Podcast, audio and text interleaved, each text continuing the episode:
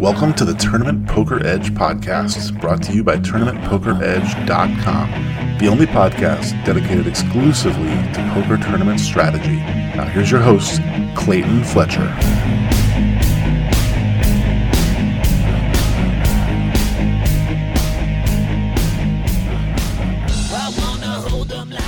Hello, once again, everybody, and welcome to the Tournament Poker Edge podcast.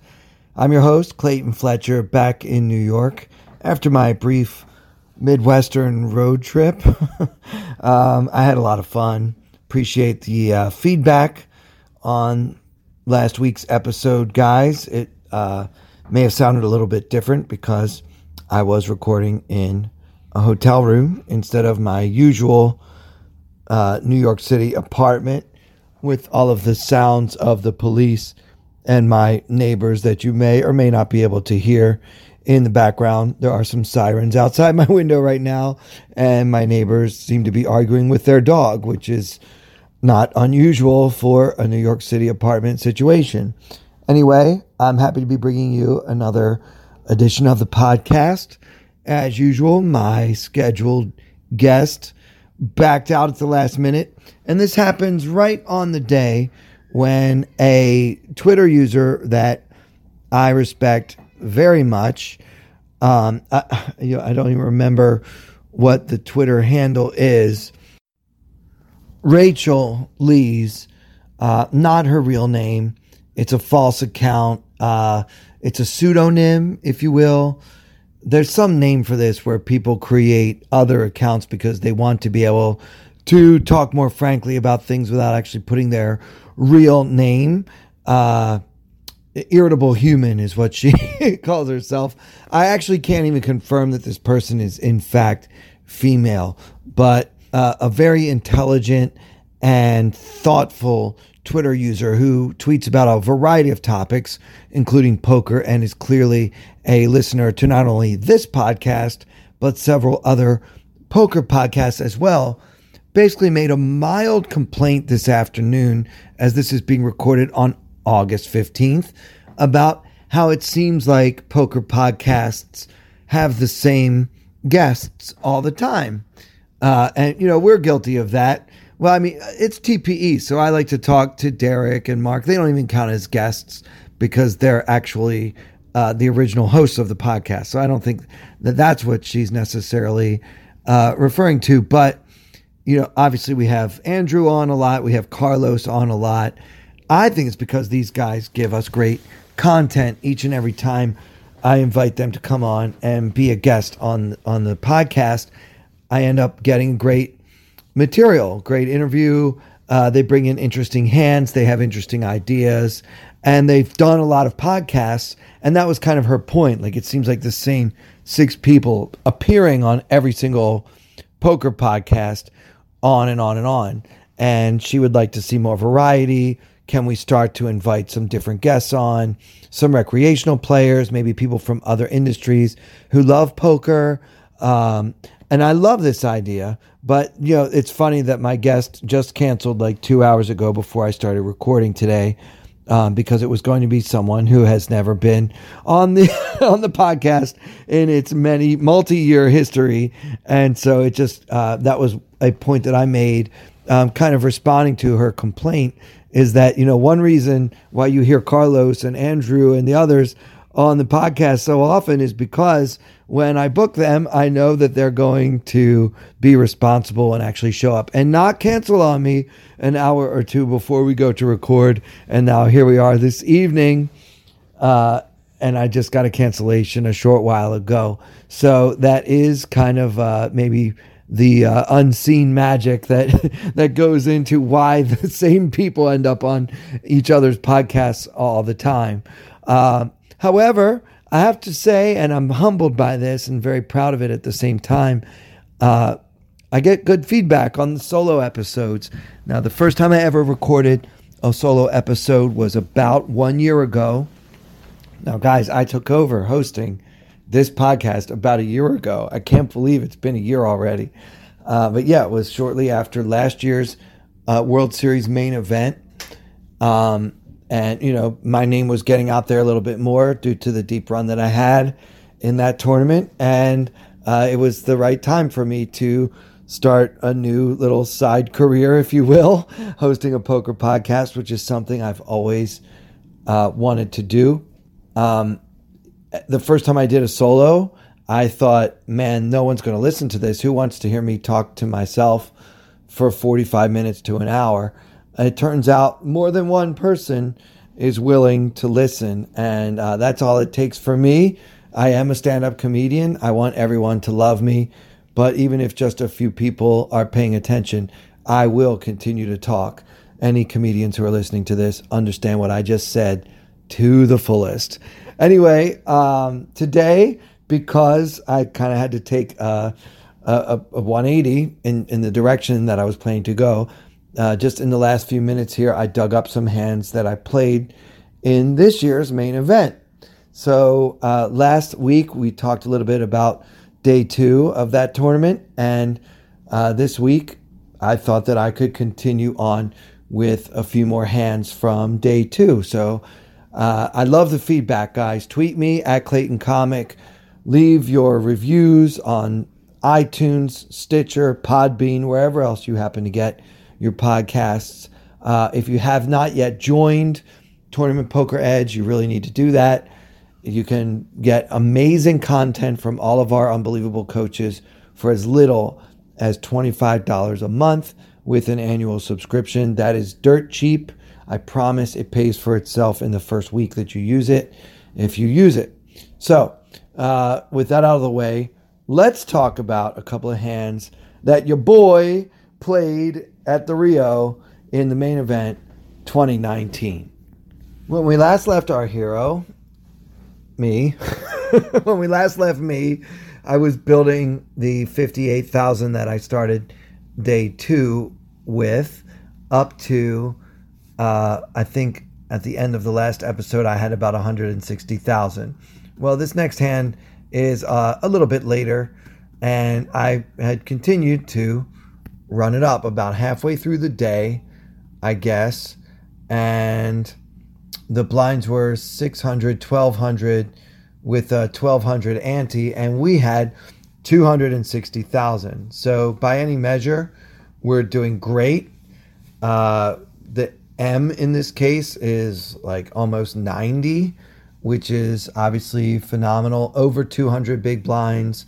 Um, the average stack at this point in the tournament was probably just over 100,000, maybe closer to 120, somewhere in that range. So we were just, you know, very happy to be building and building and building. Uh, I think this is the last level before the dinner break, if I'm not mistaken, which I might be.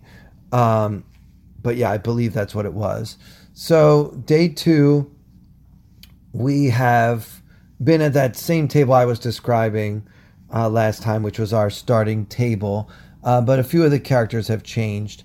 The hand I want to talk about right now ends up heads up, so we don't have to really concern ourselves with anyone other than my eventual opponent, I suppose. It was folded to me in the cutoff. Uh, again, 600, 1200 with a 1200 ante. And everybody folds to me in the cutoff with ace 10 offsuit, ace of spades, 10 of hearts. I think uh, I I would open at even the toughest table with this hand. So, regardless of who my potential opponents are, I think this is an open. Um, a lot of the players at the table had been min raising to 2400, uh, maybe 2500. I don't know. I go a little bigger just because that way it's a bigger mistake when they call with worse. It's kind of negligible, especially when we have this many blinds. But I opened to 2700. So uh, the button folds. So I'm in the cutoff, the button folds, and then the small blind, which is actually the newest player at the table. He replaced uh, the Indonesian player that I described on our last episode. So he's our small blind now, and he three bets to 8,000 with 150,000 behind. So let's talk about what to do. The big blind folds, and now the action's on me do I want to keep raising with ace 10? Do I want to fold and assume my hand is, is garbage? Uh, or do I want to call and take a flop?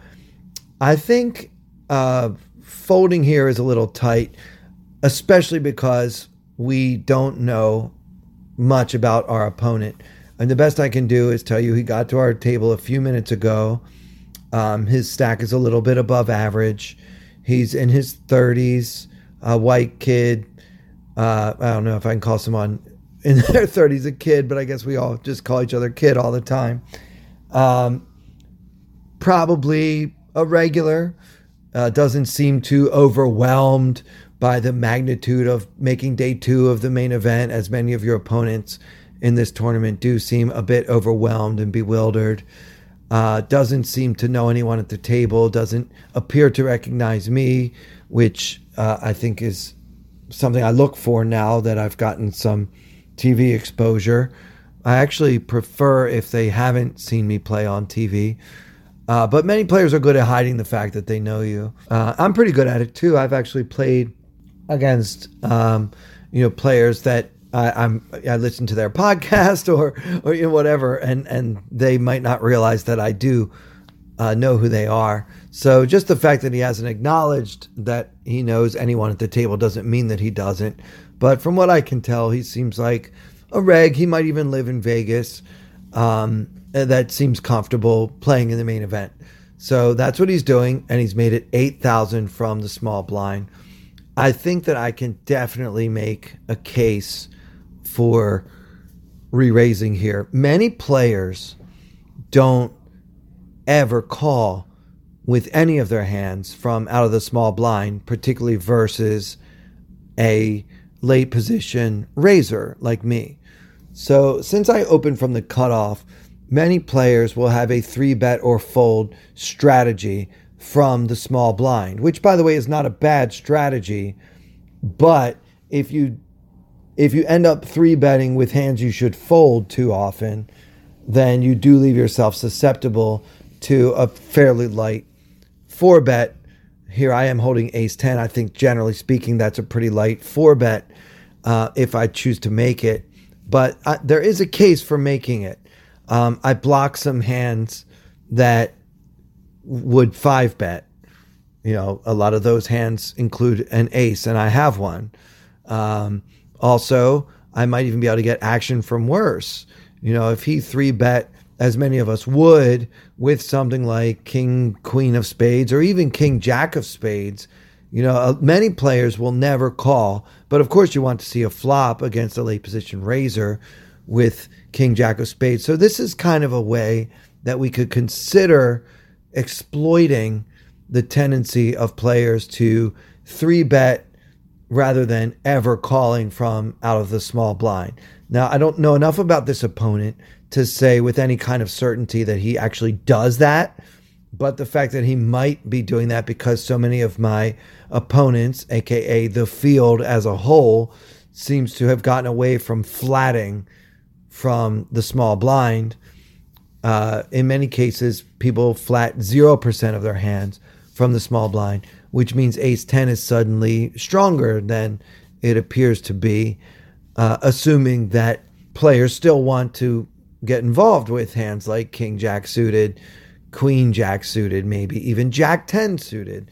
Uh, who among us wants to fold that hand uh, just for one small raise from a late position opponent?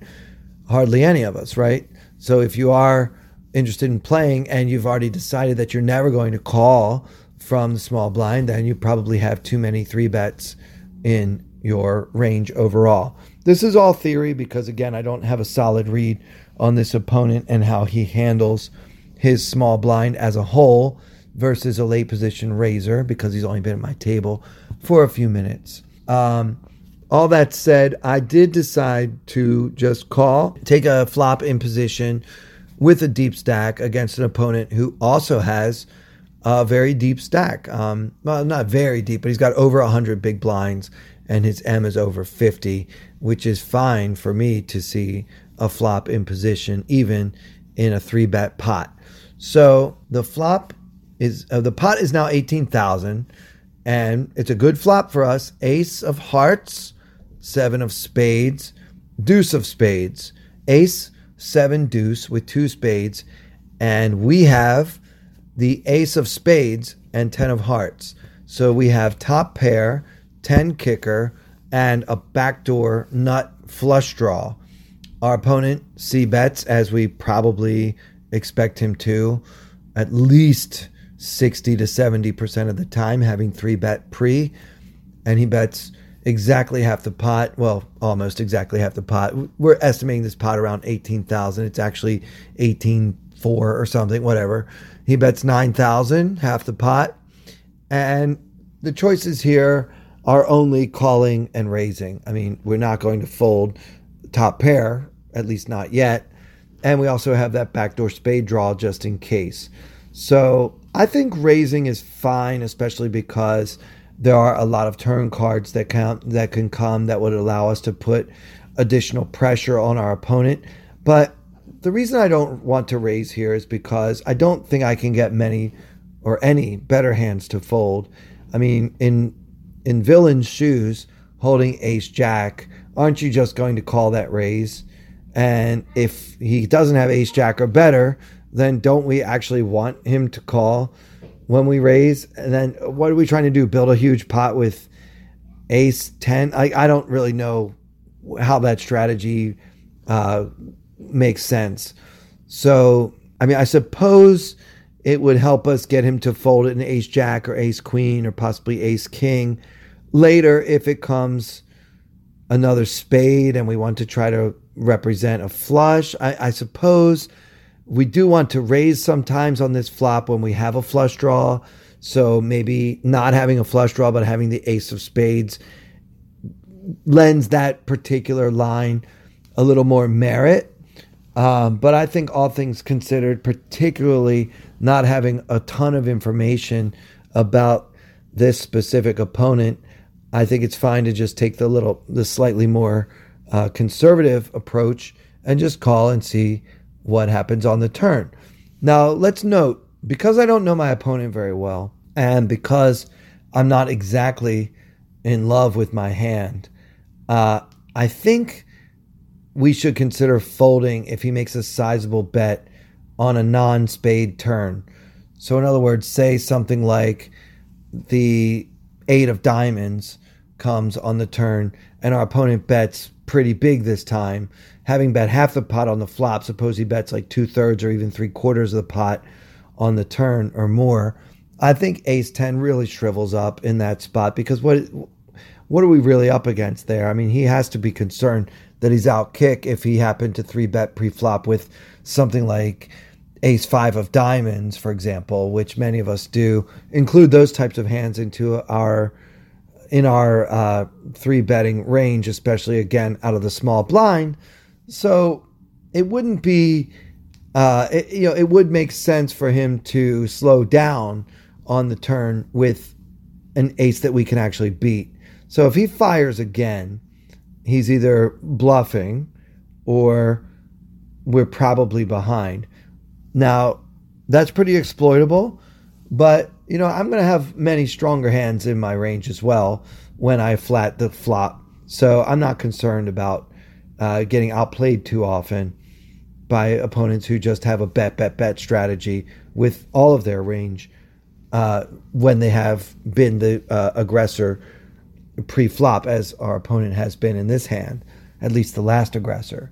So, with all that said, I call here, but I'm not exactly trying to get all the way to showdown with just ace 10 unimproved, uh, no matter what comes. And I think that's important to point out because, yeah, you want to have some top pairs in your bluff catching range, if you will.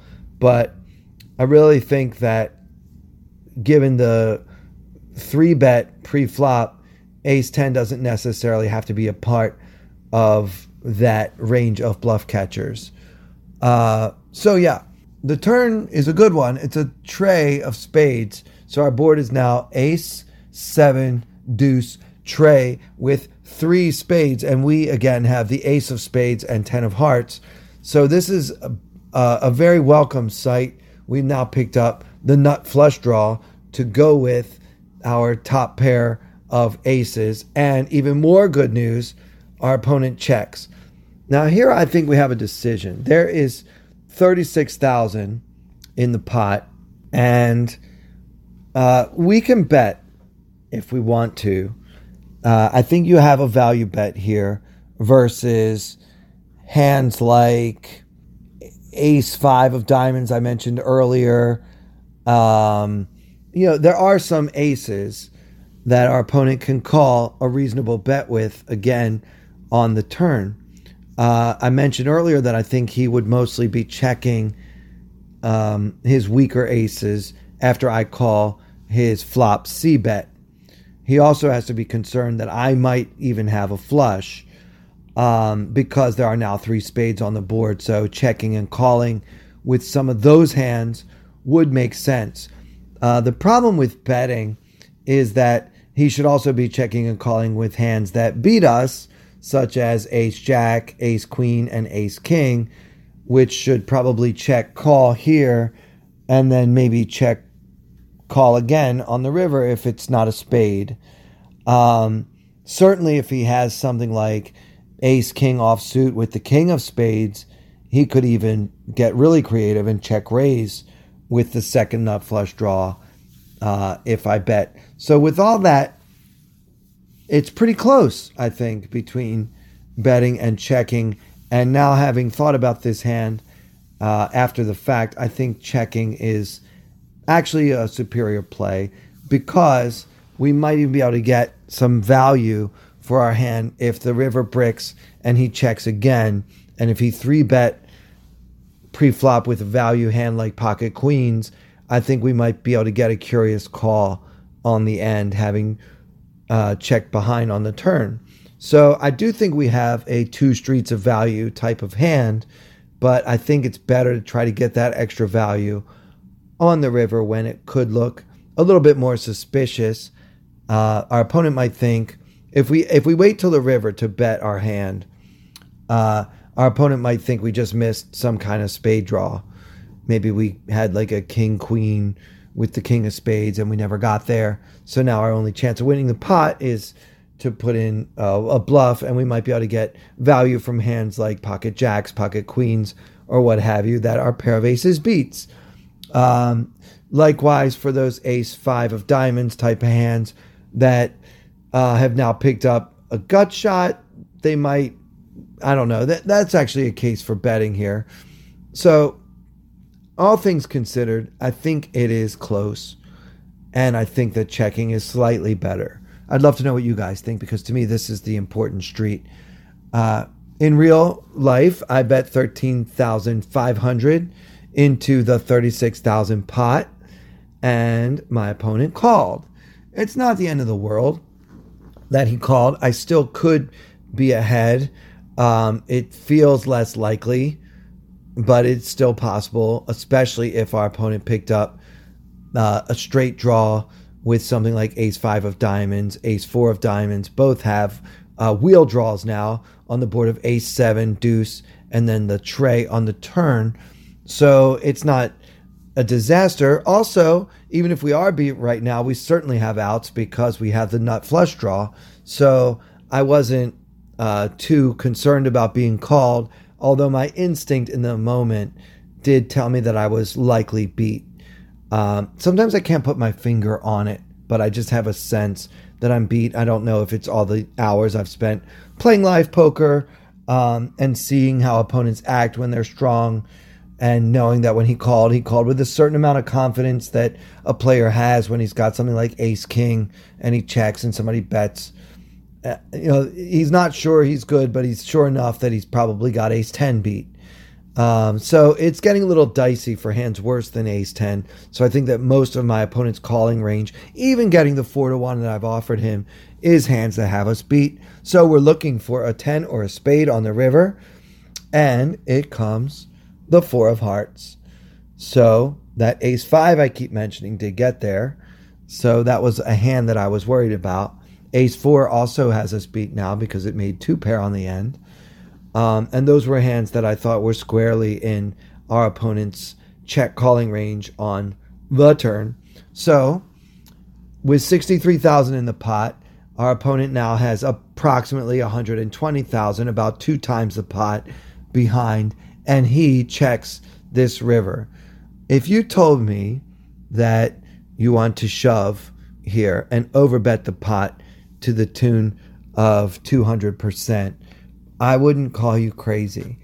Um, it's a play that I actually considered in the moment. I think that there's a lot of merit to that play. Uh, just going for it here, knowing that it's the main event, and knowing that players fold too often. I think it's a tough call, even with ace king, even with ace four or some other two pair hand. You know, what am I doing that with? It's so polarized between a flush and nothing that it's a profitable play, and it's pretty obvious that my opponent should not have many, if any, flushes in this situation. And he's also got to worry about me having a five. So the question is do we want to take that kind of high risk, high reward spot here just to win this 63K? I don't know. Maybe I should have. Um, ultimately, I decided I don't know enough about this opponent to miss to risk that many chips trying to get him to lay down an ace king type of hand, which I think again is a big part of his range here. Uh, I thought it was a good chance it could work.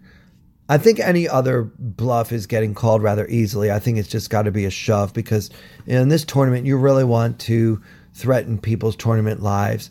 This might sound crazy to many of you who play a more conservative style than I do, but in a lot of the tournaments, when you've been following me on Twitter at Clayton Comic, and I say I have three times the average stack or four times the average stack in this tournament. Um, that's how I got those big stacks. And then in those same tournaments, when I announced that I busted 20 minutes later, that's how I busted as well. So, as you guys know, if you've listened to this podcast more than once, I'm not afraid to take a huge variance, high variance line from time to time. But if I take them all, I'm pretty much a donkey.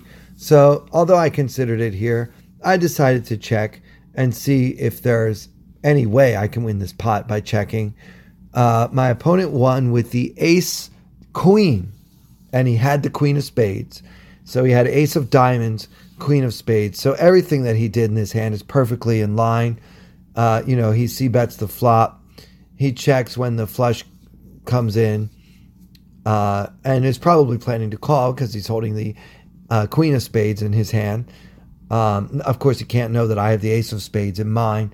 And then uh, checking, planning to call the river. Now, I don't know how he would have responded, of course, to that shove we discussed a moment ago, but uh, because I did not actually pull that particular trigger, we'll never know. But I found that hand especially interesting on the turn. I think many times with top pair, we might just think, let's go ahead and, and bet. And now that I, I played it that way, I've kind of second guessed that particular street. And I think now that there's a lot of merit, a great deal of merit, to just checking behind on 4th Street and seeing what develops on the end. Checking on 4th allows us to just call if he bets the river, whereas betting on 4th we might get check raised and have to call because we're holding the ace of spades. So I don't know if I mentioned that twice. If I did, I apologize. But again, I wasn't planning on doing a solo podcast tonight. So I'm trying to talk through these hands that I really haven't looked at in over a month. Uh, so bear with me. I have one more to share with you guys, and I think this one is interesting. Um, again, give me feedback. Let me know what you guys think of my decisions in that pot that I just described, a pot that I lost with ace 10 versus ace queen when both of us had a flush draw. Okay, much later in the day, kind of towards the end of the day, actually, and I've recently been moved to a new table that uh, seems to be feeling quite positive. It is the last level of the day, and people are goofing off, joking around uh, many of them have been at the same table all day, and they seem to be even borderline giddy about the fact that they're going to make day three. Um, there are some big stacks at the table. Uh, and people are just generally in a positive mood. So I, I, love coming to a table like that. I like to show up at a table where people are laughing and having fun and talking to each other and, you know, just enjoying the experience. Guys, none of us get to play the World Series of Poker main, main event every day. So when we do, I think we should make the most of it. And there's nothing wrong with having some fun while you're playing cards. So here we are 1,000, 2,000 with the 2,000 ante. So there is 5,000 in the pot uh, before the hand starts. And we now have about 250,000 in our stack. A player in third position opens to 4,500 with the blinds of 1,000, 2,000 with the 2,000 ante, two folds, and then under the gun plus two, or as I call it, third position, opens to 4,500. And this player has about 135,000 behind. So he's doing quite well. He's got about 70 big blinds, right? Uh, his M is almost 30. He's doing well. Um, you know, we've got twice as much approximately, and every action folds to me in the big blind holding pocket fours. Um, I know players that have started putting small pairs and even suited connectors into their uh, big blind three betting range. I don't do that very often. I think that the value of this hand comes mostly from flopping sets with it. So, getting this attractive price, I'm just going to see a flop and usually play fit or fold, but not always. As you'll see, little foreshadowing there. Spoiler alert, I'm not going to flop a set and I'm not going to give up. Uh, okay, so let's talk about my opponent here. Uh, really, really happy. Older British guy, maybe in his late 40s, early 50s. Um, very talkative, fun loving, smiling a lot. And important to note, when I first sat down, he said, Oh, good. Now I won't be the only one telling jokes, which kind of Im- uh, intimated to me that he recognized me. And uh, that kind of started things off for me when I first got to that table. Um, those who didn't know that I'm a comedian were informed of that fact by the ones who did. And so we kind of got some jokes going, and we were just really laughing it up and having a good time. So I've been at this table for maybe 15 or 20 minutes, and so far that's been kind of the vibe. The play has been mostly tight, and players are, you know, excited to make day three, as I said before. Um, we're now in the last level of the day. Pocket fours in the big blind. I call.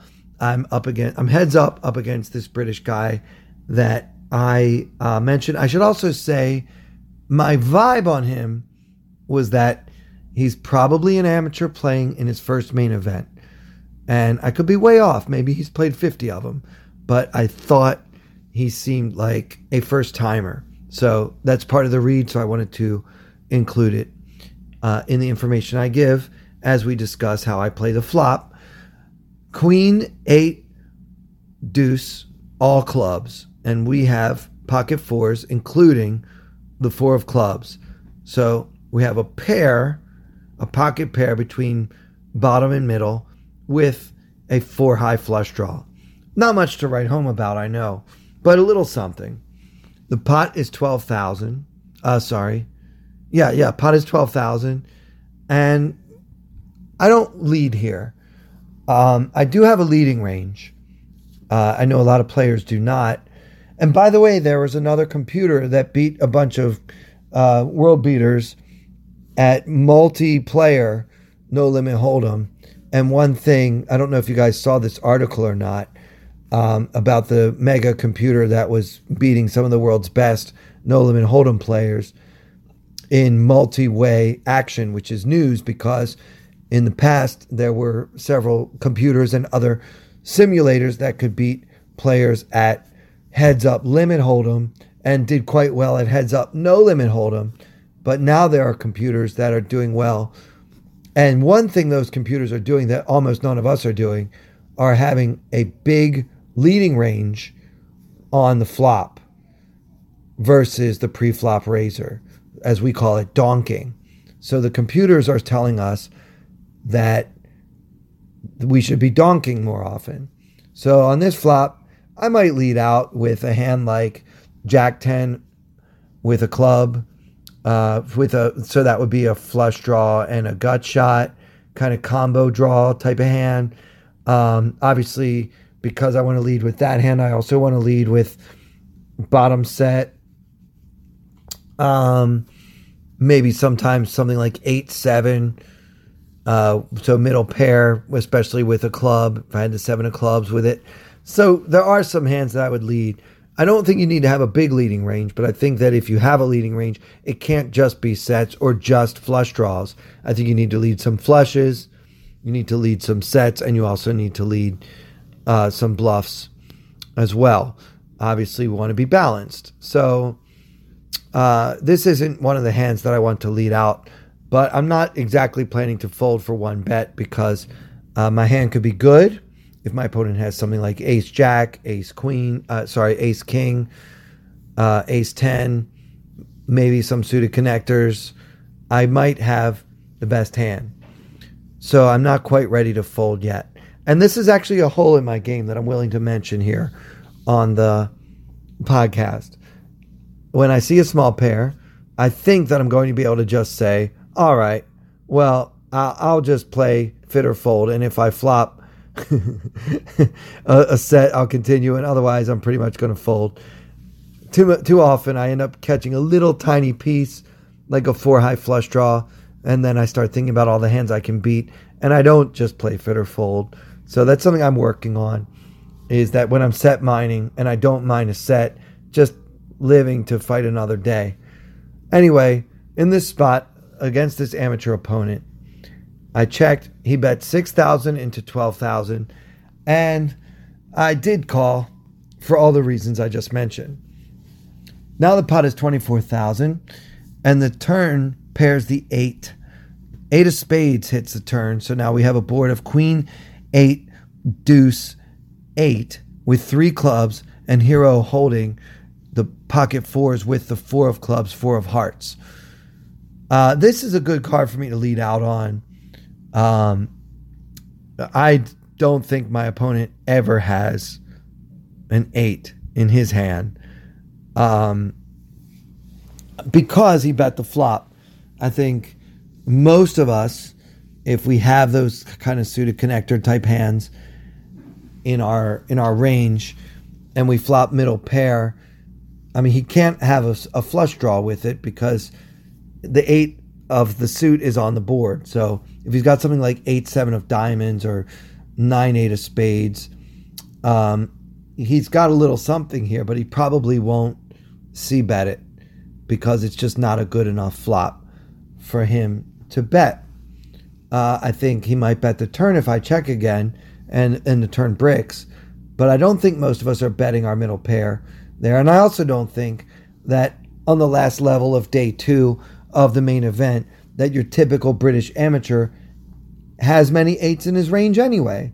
I'm not sure that he would even have played 9 8 or 8 7 suited or not. So, with all that in mind, I think this uh, card is, it gives me a range advantage, meaning that I think I can have the strongest hands here, and my opponent can't unless he flopped three queens three deuces or three eights and now has four of them. Also, I'm not even sure that he would even open with pocket deuces. Uh, I don't think that I would, actually, with his stack. Anyway, uh, enough about that. I thought about leading, but I kind of got greedy. So, this is a play that might not occur to all of the listeners, and I think it's one that uh, is worth considering. Um, because I plan to represent this eight. Um, I chose to check, hoping my opponent would bet so that I could raise. Um, it's definitely an unorthodox play, especially with all the clubs out there. I mean, I could be drawing virtually dead if my opponent has a flush.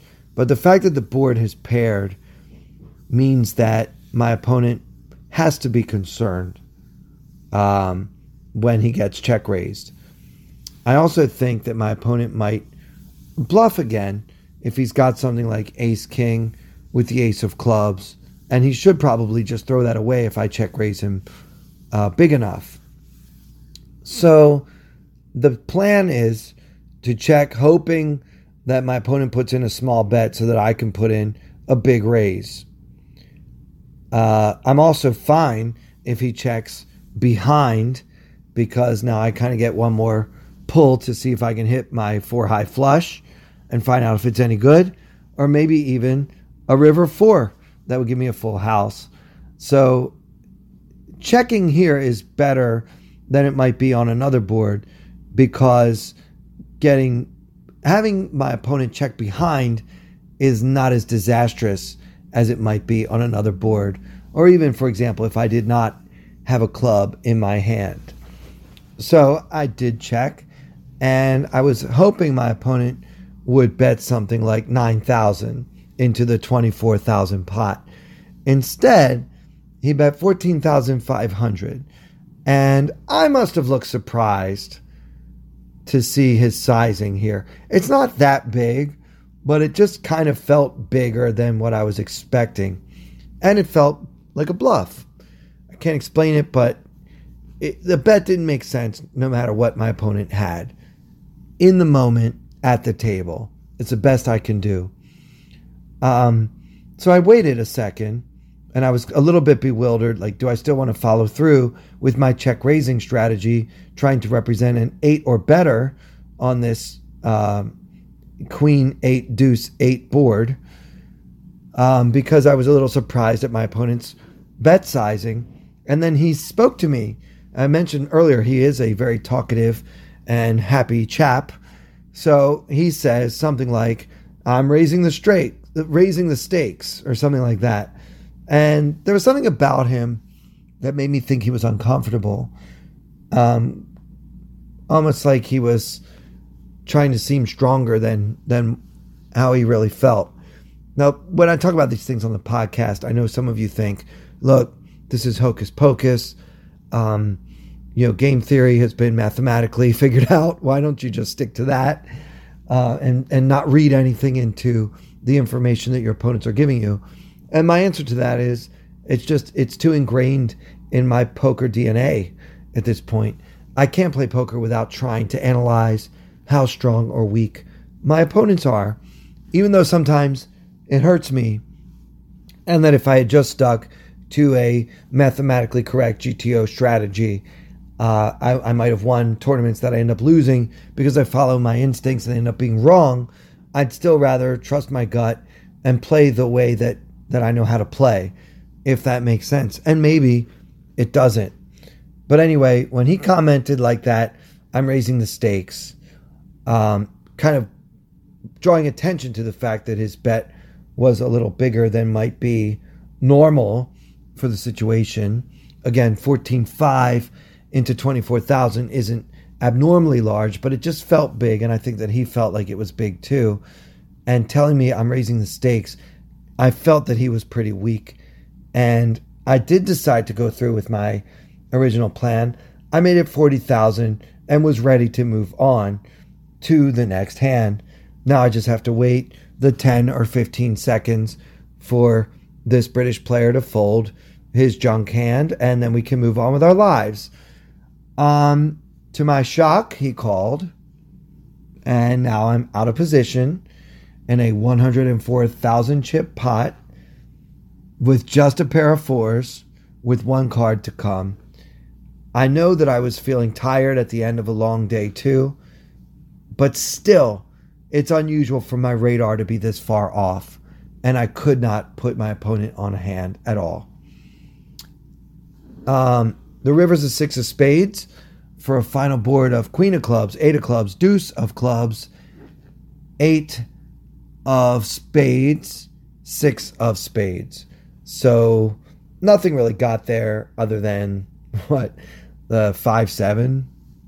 But for all intents and purposes, there's no uh, straight or, or draws that got there that weren't already there on the turn. Um, the question is with 104 in the pot and my opponent only having 90,000 behind, should we make a play or should we check and hope to see that pocket fours are good somehow? Um,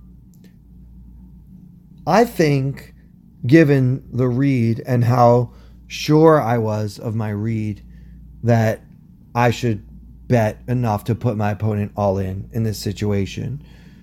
Um, I do think it's possible that I'm beat. Like, what if our opponent has something like pocket fives or uh, maybe pocket sevens? Like, there are some hands that probably shouldn't have bet the flop.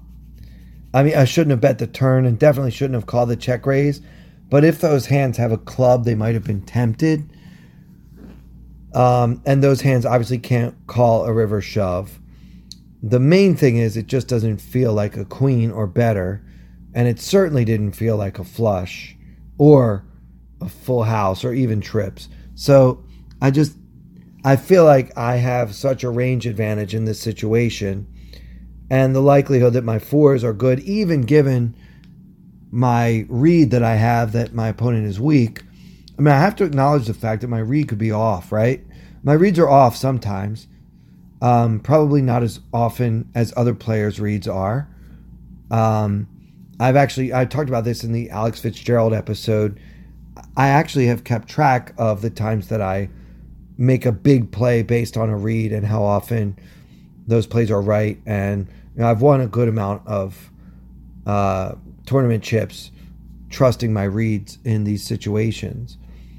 Um, but I don't know, maybe just the the fact that we're all tired and it's the end of a long day and generally speaking you don't want to be putting on trying to pull off big bluffs at the end of any day in the main event because players are tired and tired players call more i think that was in my mind a little bit and just the fact that i was confused like what the hell does this guy have um, i decided to check and hope that it was something like ace king with the ace of clubs he checked and said I'm pretty sure you have me, mate. And every time they say that, you're drawing dead, right? He wins the pot with pocket fives. And the worst part, the fives were red. Um, I cannot understand my opponent's play in this hand. Okay, bet the flop. Fine. Get it. Great. Why bet the turn? And why? Why, God, why would you call a raise on the turn? with pocket fives, no club. Um, I did mention I had to read that this opponent was an amateur player, um, but I didn't think that this particular hand could be in his range, really, not without a club at least. So that was very disappointing and left me with about, uh, what is it, like about 180,000 or so. Um, so that was a pretty painful pot and a hand that has bothered me ever since it happened because it's a rare example when I have a strong read of my opponent's hand strength and I just didn't follow it. And look, it cost me because I don't think this guy, even at the end of a long day, is going to call all in with just fives here. I mean, unless he really read my soul. but who knows? I mean, there's a non zero chance that he would call, but it's pretty close to zero. So, uh, you know, there's one case to be made for look, Clayton, you missed the flop. You had a small pair against a early middle position raiser. Just fit or fold and, and get out of there. Uh, you could say that and tell me that I shouldn't have gone so far with my fours in the first place. But I there's a part of me that thinks if you check raise the turn, you have to know how you're going to respond to getting called. I thought the chance of my turn check raise getting called was so small that I actually didn't consider what I might do in the event that that happened. So, sad to say, I'm not proud of this one, but that is a hand that I played. Um, I can tell you the good news is that on the very last hand, of day two, I had Ace Jack, as they announced, final hand of the day. I have Ace Jack in the big blind and defended and flopped Ace Jack 7 against a player with Ace King who really, really, really overplayed his hand. And I doubled up and ended day two with 403,000 tournament chips on a day when I started with 58. So I went into day three as a top 100 stack with something like 2,800 players left in the main event. So that's where we'll pick up the next time I do a solo podcast, which I hope won't be for a while. I do have a number of guests that I've been uh, working on scheduling. And as we know, poker players maybe not the most reliable and responsible type. So sometimes it just ends up being just you and me. And I like it, and I hope you do too. So that'll do it for this week's episode. I'm Clayton Fletcher. For everyone here at Tournament Poker Edge, thank you all so much for listening.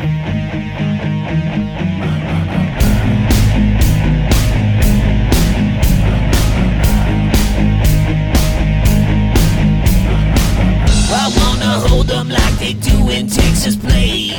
Fold them, let them hit me, raise it, baby, stay with me.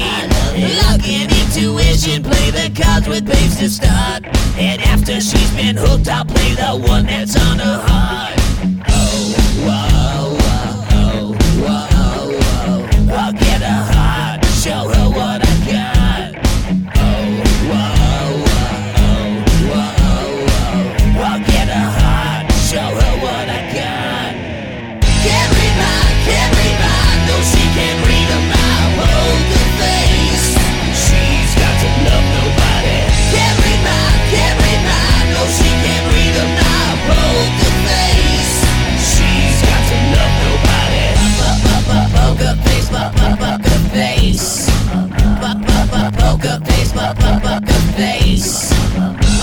I wanna roll with her, hard pair we will be. While little gambling is fun when you're with me. Russian roulette is not the same without a gun. And baby, when it's love, it, it's not rough, it isn't fun, fun. Oh, whoa, whoa,